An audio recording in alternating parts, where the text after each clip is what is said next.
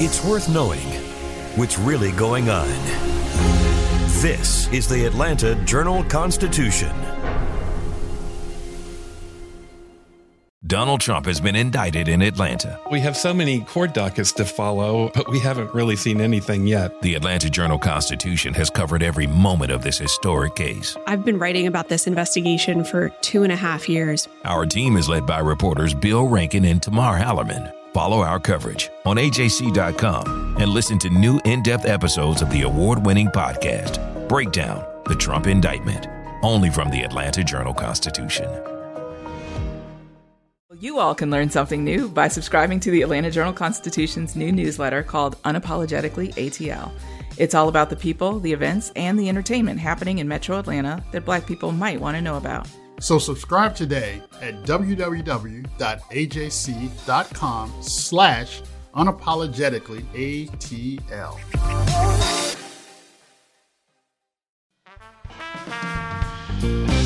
This is Access Atlanta. Every week, we share some of the best places to eat, play, and live out loud in the ATL. And of course, we go behind the scenes and find the stories that show Atlanta is one of a kind. Welcome to Access Atlanta. I'm your host, Shane Harrison. We've changed the way we do our podcast. That means we're recording it remotely from our homes, but we've also changed what we're talking about in the podcast. Since we've always prided ourselves on providing guidance on things to do in and around Atlanta, and because most venues, theaters, and attractions are closed, we're going indoors and in some cases where it's practical, outdoors to places where it's easy to practice social distancing. Today, we're going to take a look at how the restaurant industry here in Atlanta has responded to the governor's easing of restrictions on dine in service and how that looked in the first week, which was last week. Here to talk about this new not so normal is our food and dining editor, Ligaya Figueras. Welcome. Hello, Shane. How are you? I'm great. How are you? Good. Washing your hands, right? Uh, always, all the time.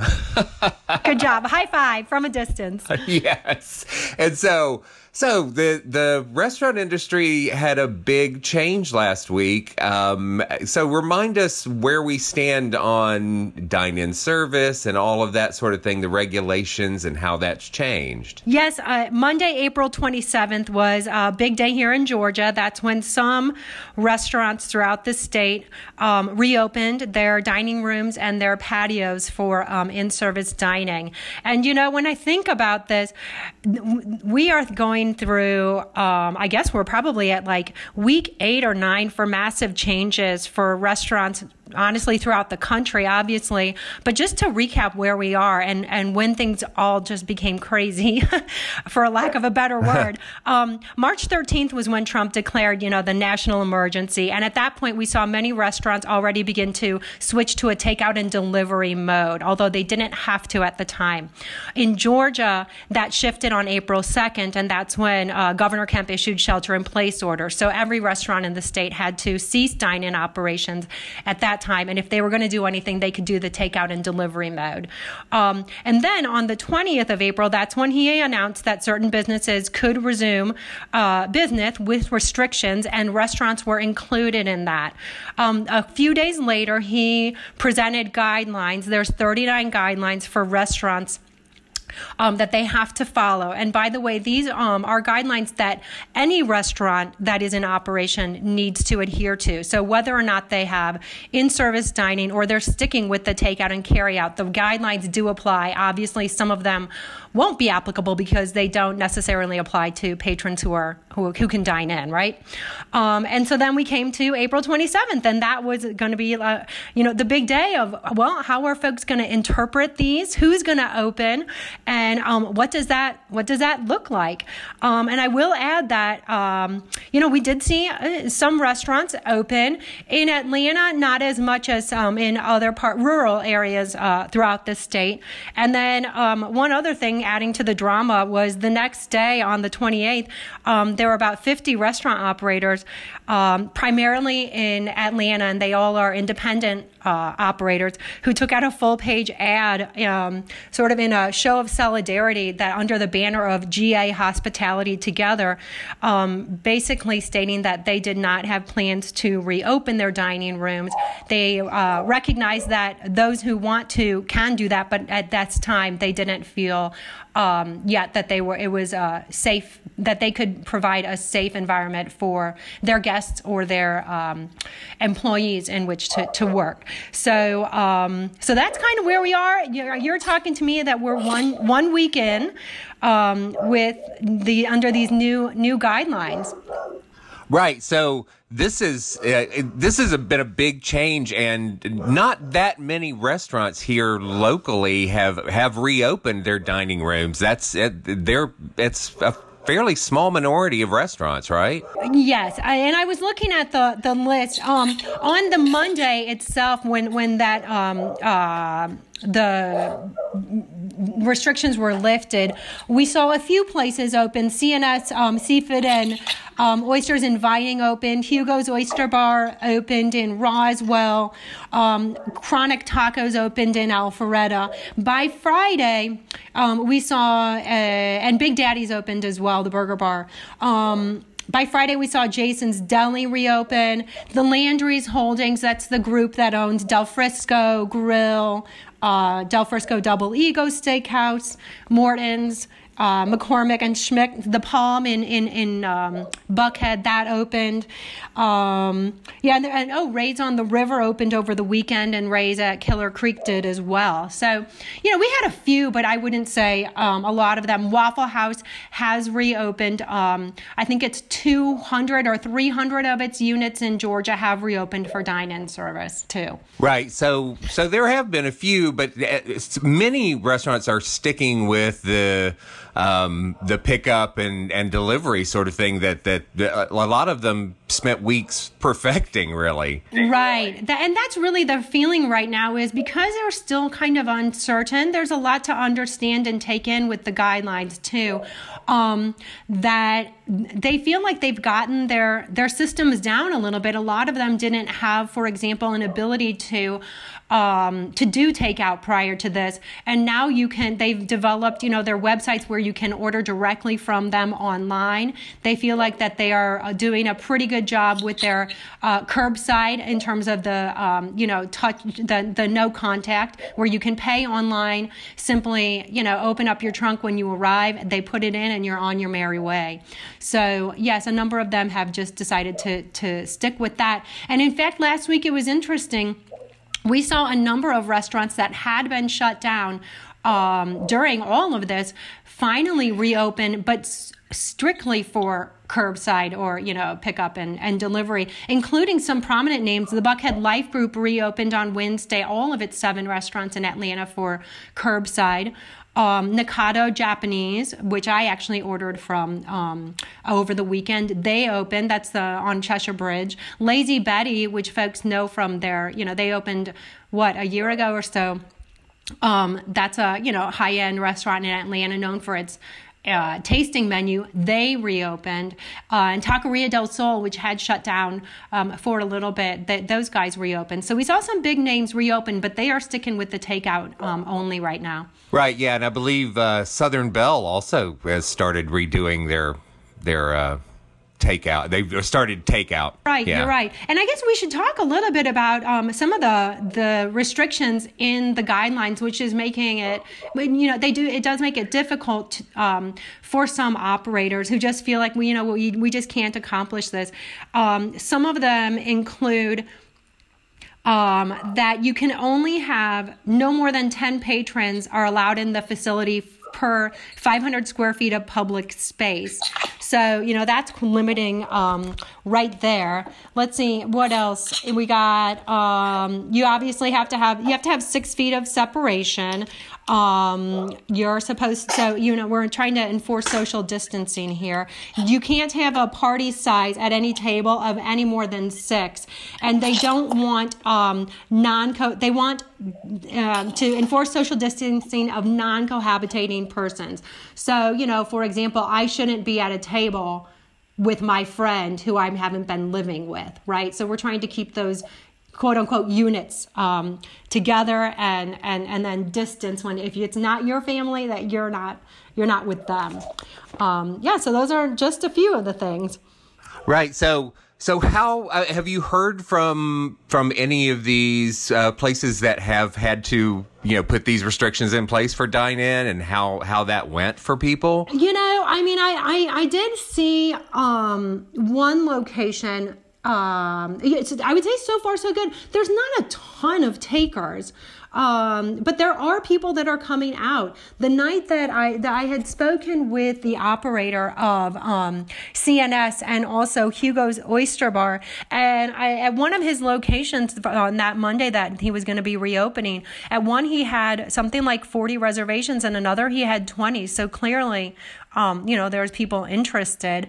I did go to Southern Bistro, that's over in um, uh, Sandy Springs on Roswell Road and I was there last week. She quietly opened her patio, only the patio. And at the time, this was about 4:30 in the afternoon at on a on a, a, Friday.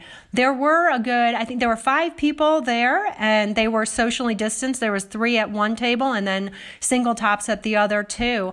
Um, and she had uh, specific rules that she had posted on the tables uh, you know, asking people to adhere to those. So, um, you know, there there are people that are that are really itching to get out and are going to um, to take advantage of the opportunity to go out. And I think one of the things too is you know those that don't want to go out, they don't have to. They can do the uh, takeout and delivery and stick with that. I think when I've spoken with the operators, the ones who are opening are saying, look we think we can provide um, a safe environment for our employees and our guests, and we're prepared to do that. And we want to be here for anyone who wants to come, and for those who don't, we can give you uh, takeout.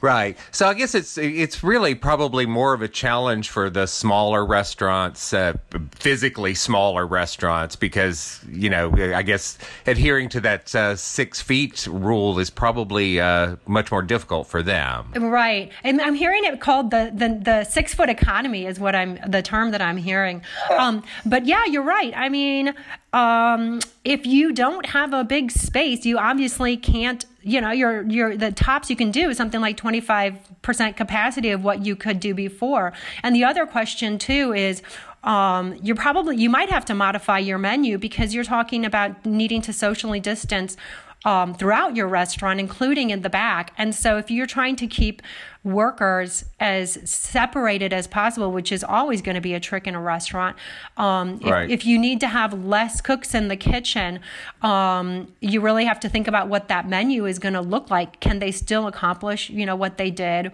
when you were you know before this new normal. Right. So it's not just the the takeout menus that that are different from from before but even the dine-in menus now are are changing. Yes in some instances. Not all instances but in some. Right. Yeah. So uh, uh do you think that uh, other people will be opening up in the coming weeks? Will this, you know, will this continue? Um, I don't know. I mean, uh, your guess might be as good as mine. I can tell you, um, I was talking with um, there's there's two I think interesting discussions that I had. One was with the Marietta Square Market um, owner developers who they had initially intended to open that day, that Monday on the 27th. And after the guidelines were released, um, uh, you know, and I had spoken with them over the weekend, and once they got those guidelines and really took a hard look at them, they felt that they weren't ready um, to to open the patio, which is they were only going to open the patio, um, and they decided to to pause and take a little bit uh, longer and more mediated approach to that. Um, and then the same thing with the Buckhead Life Group. The New York Times had reported, um, I think it was on that Sunday prior to um, when the guidelines were, were eh, when the the restrictions were lifted that the Buckhead Life Group was going to be opening on that Monday. Um, and when I spoke with Niko Karatassos, he's the president, um, he ended up they they also took a look at the guidelines and decided that they were going to take a little bit of a slower approach. They hadn't even uh, been open at all for takeout and delivery throughout this entire period. So what they decided to do was go ahead and begin curbside which the, uh, happened um, on uh, wednesday and um, they think that they'll be rolling out within a matter of two weeks. And that would be a staggered rollout for all seven of their restaurants um, within, say, a course of three to four days. But they felt like they really needed to um, get some training under their belt. And I know that they were doing, they were going to be doing a lot of role playing uh, in terms of how do you how do you serve this clientele in, in this new period. One of the operators that I spoke to, he said, you know, we might be learning a, a new term that might arise from this is uh, a corona or um, uh, a social distancing server or a contactless server. And the idea is somebody who is very well trained in understanding how to maintain social distancing and proper, essentially, COVID practices um, when interacting with guests. Wow. Yeah, it's it, it really is amazing to to think how much people are how all these rules and regulations that they're going to have to keep in mind while they're doing these things. And and how difficult that must be to, you know, to train everyone so that that that everyone adheres to them. Right, absolutely. Um, yeah, here's the quote. It was actually from the guy who owns Original Hot Dog Factory. His name is Dennis McKinley, and he has operations one at Georgia State University campus, which isn't really seeing a lot of traffic because you know school is nobody's at school. Um, but the other location is in Smyrna and he did open for sit down um, service, but he said, you know, we're to have to reinvent the way we serve people. And, um, and that's absolutely true. I think um, as I sit there and read some of the guidelines and, and try to understand what that, what this is to continue to look like as more restaurants open and interpret the guidelines, um, there I still have you know some questions. There's one that it, it, that whole enforcing of social distancing of non-cohabitating persons while they're on the property. When I asked the CEO uh, Greg Zink of Big Daddy's Burger about that and how they would do that, he said, you know, we're not going to ask if a group of individuals is living together. We're going to trust that they're making the right decisions. And, um, but, you know, we, we, it's not information that we're going to have. And at this point, we don't plan to interrogate them.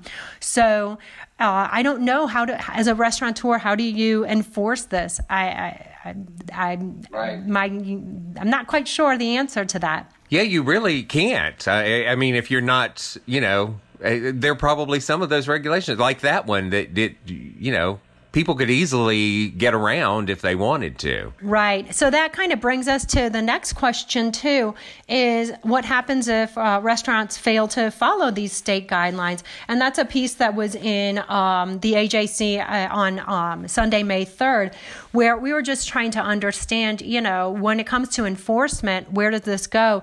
And uh, after doing some checking, it's basically um, it falls on the Georgia Department of Public Health to initially respond to any consumer um, questions or complaints.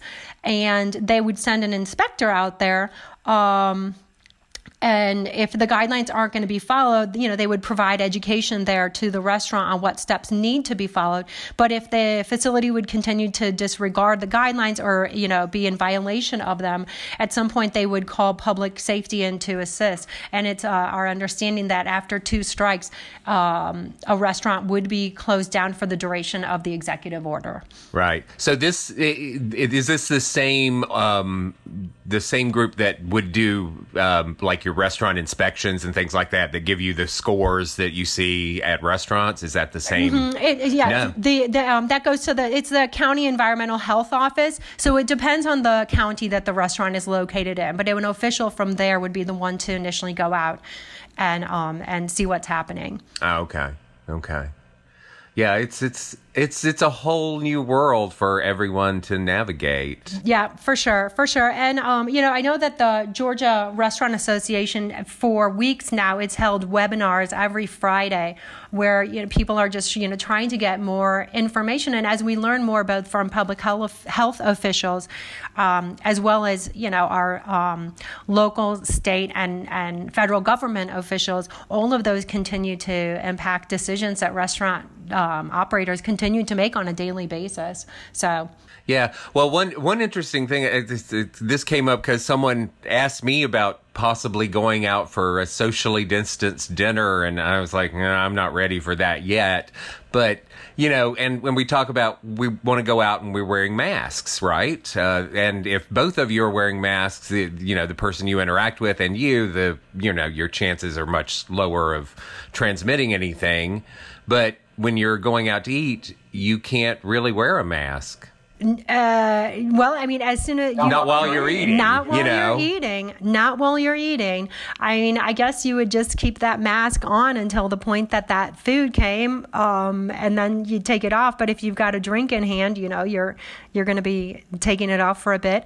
Uh, I think it'll be really um, interesting. I I myself personally have not um, gone to a dine in. I have not had a, di- a COVID dine in experience as of yet. Right. And I don't, right. I'm, I'm still um, not quite ready to do that either, but it will, it's going to be, it's going to be different. And I'm really curious to see too how servers are going to, um, to approach me I, in terms of even providing that food. I think that I understand in some instances the food is going to be dropped off, um, say, at a far distance on the table. Basically, you're going to shove more tables than normal together. And so, right. in one scenario, you can place the food at one end and then um, step away. The server would step away. And then you and I, if we were eating together, would then go get that food and bring it down to where we were eating. And so that just enables uh. some safe distancing with the server. But in other instances, you do have um, uh, servers who are just going to put that plate down right in front of you. So, which, you know, that's not necessarily what we are being told is the safest thing, right? I mean, social distancing, right. they're recommending six feet. At least the um, um, the CDC, as I know, the WHO has says um, at least three feet is um, what they're saying. So yeah, there's a there's a, a lot to to take in and process and and interpret right now. Right. Well, I suppose it, it will, you know, maybe behoove restaurants to let people know what they are doing. Um, you know, that might bring more people in if they know, you know, exactly what they plan to do. Like the difference between the way that, that you just described. And that's why I think it was, um, uh, I mean, they all have to post on their, you know, front door um, you know, that if you are experiencing signs of, you know, illness, to please not come in. Right. And like I said, Nancy um, Goodrich over at Southern Bistro had basically her her patio policies posted at every table. And I think, um, yes, the the clearer a restaurant is with its customers about what the expectations and policies and guidelines are, um, I think that that continues to help customers build trust among um, their customers and feelings of safety and security which uh, you know a lot of people that they need that right now. Yeah i think and and also uh, mentioning the patio there i would think that people with a patio might have some sort of advantage being you know outside. People feel somehow safer it seems outside and, and probably easier to distance yourself there as well. Right. Well, currently, I think you're correct. Um, uh, anybody who can have doors open and windows open, um, I know that that's appreciated. The guidelines actually do not address ventilation, which is something that I'm trying to learn a little bit more about right now. Um, and we, we don't know um, you know how much um, like HVAC systems will air conditioning, for example. Um, uh, can the virus spread in that manner? And and if so, right. I mean, this is going to be if, if, that's something that restaurant operators need to address. Imagine like the the type of we've talked earlier about how the the supply chain within restaurants was massively um, impacted by all of this. And now we're going to have service workers who are going to come back and have to address things that they never had to address before. Wow. Well, it is a, a changing world, and, and it's going to keep changing, I guess. So uh, I, I'm sure yeah, I'm sure we'll be checking back in on that. Yeah, well, you know, I think that Karen Bremer, she's the CEO of the uh, Georgia Restaurant Association.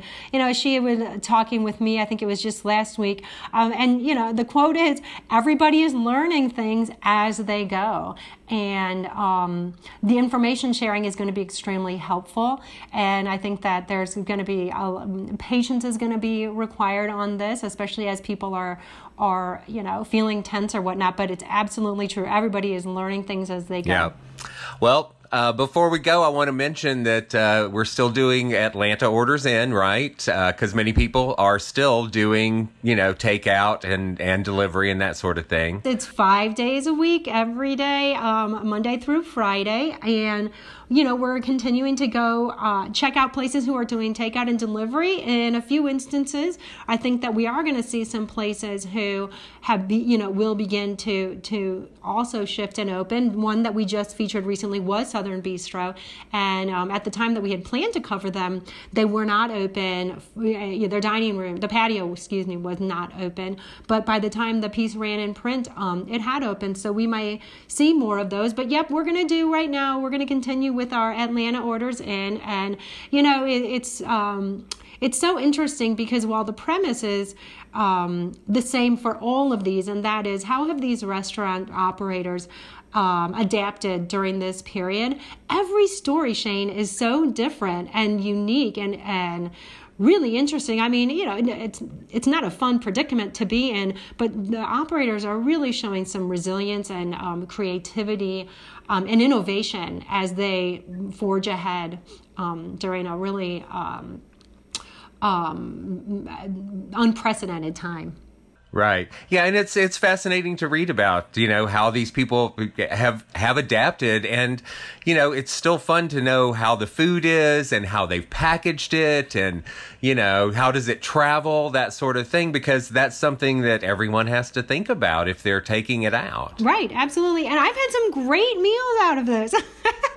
yeah. So, and, yeah, and you know, some of them are changing things up because they do have such loyal um, customers who have really stuck with them during this time. That some of the reason that they changed that menu is not only to keep the kitchen, you know, cooks excited, but also so that the same people who are ordering week after week have something new and exciting to um, to look forward to. So yeah, these yeah. it's been it's been really interesting, sort of studying menus during this period. All right. Well, it's a fascinating time for the restaurant industry, and uh, you know for for those who write about restaurants as well. So thanks so much for keeping us uh, up to date on what's going on there. My pleasure. I can't wait to um, eat out with you from a safe social distance. yes, exactly. Me too. I'm looking forward to that. One day doing that again soon. And uh, so check out uh, the Atlanta Restaurant Scene blog and uh, just go to ajc.com. Uh, we are covering the the restaurant scene, everything that's happening. You can find out, you know, what's going on, announcements of openings, announcements of closings, uh, all that sort of thing. Go to ajc.com and check out the restaurant scene blog. Thanks so much, Ligaya. You're welcome. Be safe and wash your hands. There's nothing normal about our new normal, but AJC.com is the same trusted source you've always had. And we have just as much great content, if not more. That's why each week I'll highlight my personal picks for the best things to do, see, and experience. And the stories are easy to find on AJC.com. The Atlanta Jewish Film Festival happened back in February, but the fest is going online now with some virtual programming. The virtual events include a bi weekly podcast that features voices from the annual film festival and AJFF Playback, which is an interactive contest that invites the public to vote for their favorite movies from the festival vault. There will be winners in the short, documentary, and narrative categories. Find out more in Kirsten Willis' story online at ajc.com. Many of us are spending a lot more time in our homes, and we could use something to add a little joy to the surroundings. If you're looking for a way to brighten up your space, check out our story on indoor plants. Freelance writer Mary Welch asked some local experts to recommend easy to care for indoor plants and came up with a list of 21. Inspired by Kaedy Kiely's 6 o'clock sing along on 97.1 The River, Melissa Ruggieri has come up with a list of upbeat anthems to lift our spirit, including tunes from Lionel Richie, Tom Petty, Queen, and the late great Bill Withers. Go to ajc.com and the Atlanta Music Scene blog to see what else is on her list. In the new dining team feature, Atlanta Orders In, Wendell Brock takes us to Morningside, where neighborhood favorite Whiskey Bird has spawned a whole new concept that the owners plan on as a permanent addition. See what's on the menu at the fledgling Little Bird, which focuses on takeout and neighborhood delivery. You'll find the Atlanta Orders In feature on the Atlanta Restaurant Scene blog at ajc.com. And sadly, cancellations continue with some of the latest announcements this past week, including the Journey Pretenders Summer Tour and Dave Matthews Band's 2020 dates. Keep up with all the latest concert cancellations at the Atlanta Music Scene blog, and for all postponed and canceled events, head to ajc.com slash canceled events. Find all of these stories and complete coverage at ajc.com.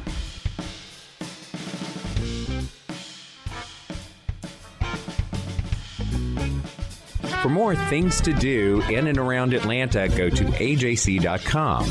Our senior editor is Nicole Smith, podcast edited by Bria Felicien.